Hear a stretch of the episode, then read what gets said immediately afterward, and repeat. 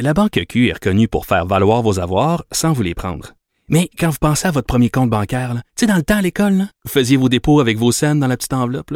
Hmm, C'était bien beau. Mais avec le temps, à ce compte-là vous a coûté des milliers de dollars en frais, puis vous ne faites pas une scène d'intérêt. Avec la Banque Q, vous obtenez des intérêts élevés et aucun frais sur vos services bancaires courants. Autrement dit, ça fait pas mal plus de scènes dans votre enveloppe, ça. Banque Q. Faites valoir vos avoirs. Visitez banqueq.ca pour en savoir plus. Là-haut sur la colline. Pour nous rejoindre en studio. Studio à commercial cube.radio. Appelez ou textez 187 Cube Radio. 1877 827 2346. Nous sommes de retour à la hausse sur euh, la colline pour notre dernier segment et nous avons euh, aujourd'hui quelqu'un qui avait des bonnes nouvelles un peu pour le, le, portefeuille des chasseurs et des pêcheurs. On est avec le ministre de, des euh, Forêts, des Faunes et, et Parcs, Monsieur Pierre Dufault. Bonjour, Monsieur Dufault.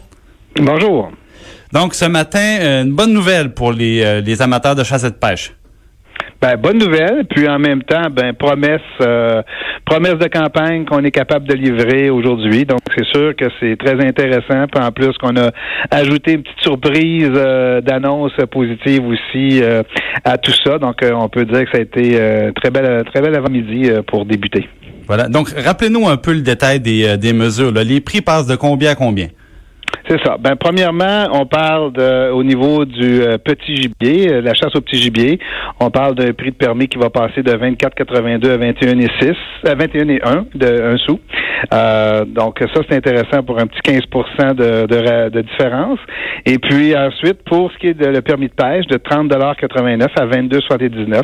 Donc 26% de baisse. Donc pour nous c'est un bel actif pour essayer de restimuler la chasse et la pêche mais aussi pour créer aussi de la nouvelle relève. Très bien. Maintenant, euh, une question évidemment que les gens se posaient, c'est que les, les, les, revenus de la vente de ces permis-là de chasse et pêche servaient à financer certaines activités du ministère, notamment les, les activités, par exemple, des, euh, des gardes-pêche, des gardes-chasse. Euh, Est-ce que vous prenez l'engagement de combler chaque dollar de perte de revenus? Parce qu'il faudrait pas que ça se traduise par moins de, moins de contrôle, moins de mise en valeur de la ressource non plus. Définitivement. une mesure comme ça, c'est une mesure qui a un impact économique dans un ministère. Euh, si on regarde chez nous, là, euh, ce qui est évalué, c'est autour de 3,6 millions. Euh, à partir de là, nous, on a à, retravailler naturellement dans nos budgets. Ça, c'est une chose. Et deuxième élément, ben, vous le savez, il y a un nouveau budget qui s'en vient. Ben, c'est sûr que nous, on a réadressé aussi des demandes. Et puis, on, on espère qu'il y aura des, des, des belles annonces qui pourront suivre aussi pour compenser cette situation-là parce que euh, il y a un objectif qui est sûr, c'est que nos gardes-chasse, euh, c'est pas la, grande le grand nombre que nous avons. Donc c'est important de maintenir euh, ces gens-là, puis de, au contraire, de regarder maintenant dans le futur pour voir comment qu'on peut trouver le moyen d'avoir plus de gardes-chasse. Bon, ben écoute, je me prends, je me prends une petite note, Monsieur Dufour, quand il y aura dépôt du budget euh, la semaine prochaine. Là, moi, euh, je vais aller voir dans ce qu'on appelle le fameux cahier des crédits. Ça, le cahier des crédits, c'est le montant dépensé par chaque ministère. Euh, S'il manque 3 millions, je vais vous rappeler, Monsieur Dufour. Donc, ma, ma, ma note est prise.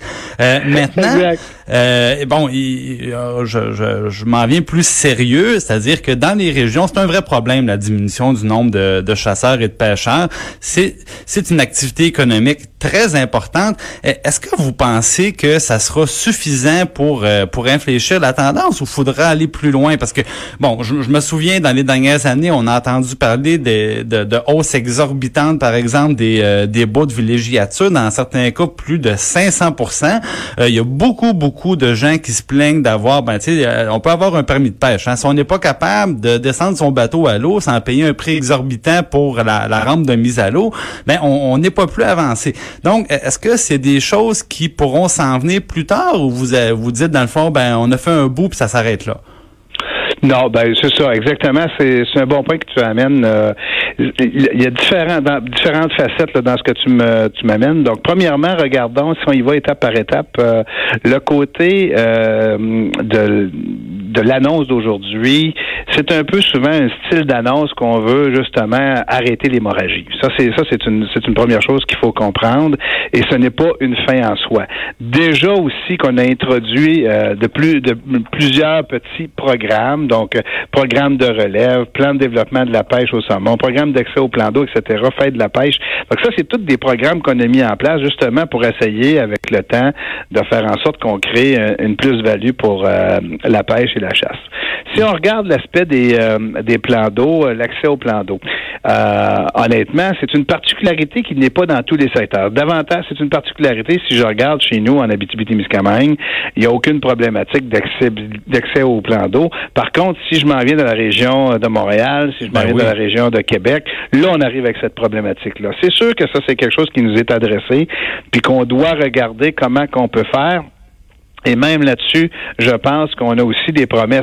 Il reste une chose, c'est qu'à un moment donné, comme gouvernement, on essaie de répondre à nos promesses le plus possible, mais on, on essaie d'en faire dans la première année, puis naturellement, il va y avoir une deuxième année, puis une troisième année. Donc, euh, on a à tout regarder ce côté-là, mais je suis en lien avec euh, euh, mon ministre des Affaires municipales pour justement voir comment qu'on peut désengorger cette problématique-là, parce qu'il y a tout l'aspect des municipalités aussi qui acceptent de permettre permettre l'accès à l'eau et certaines autres qui ont plus de difficultés. Donc, il y a tout euh, un travail qui doit se faire en amont pour être capable de résorber cette problématique-là actuellement.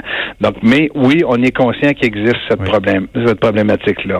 Au, niveau des municipalités, il y a une petite difficulté, mais, mais c'est quand même essentiel parce que bon, aujourd'hui, oui, c'est des bonnes nouvelles, mais je peux sauver quelques dollars sur le coût de mon permis, mais si dans, de, l'autre poche, on, m'en prend deux fois plus, ben l'effet sera pas atteint là. Définitivement. Mais non, c'est ce que vous mentionnez, euh, c'est réel. Donc, euh, c'est pour ça qu'il faut trouver le moyen de désengorger ces problèmes-là. Puis, euh, c'est à ça que, comme nouveau gouvernement, on s'affaire. Présentement, on a cinq mois de fête dans nos dans nos dans nos ministères respectifs. Je peux vous dire une chose, déjà là, on avance, on regarde tous les enjeux. Ça, c'est un enjeu. On, a d'autres enjeux. Si mettons on regarde au niveau de la chasse, l'aspect des non-résidents, l'aspect des pourvoiries au nord, mais plusieurs choses sont mis en ligne et plusieurs éléments nous sont adressés. Il faut regarder, mais avant de prendre une décision, moi je pense que ce qui est important, c'est prendre le temps de regarder avec mes partenaires, euh, que ce soit les fédérations de chasseurs-pêcheurs, etc., euh, de voir comment on est capable de marier tout ça, comment on est capable d'améliorer le système. Et euh, c'est des choses qui vont se faire, mais au fur et à mesure. Donc aujourd'hui, on commence avec cette annonce-là.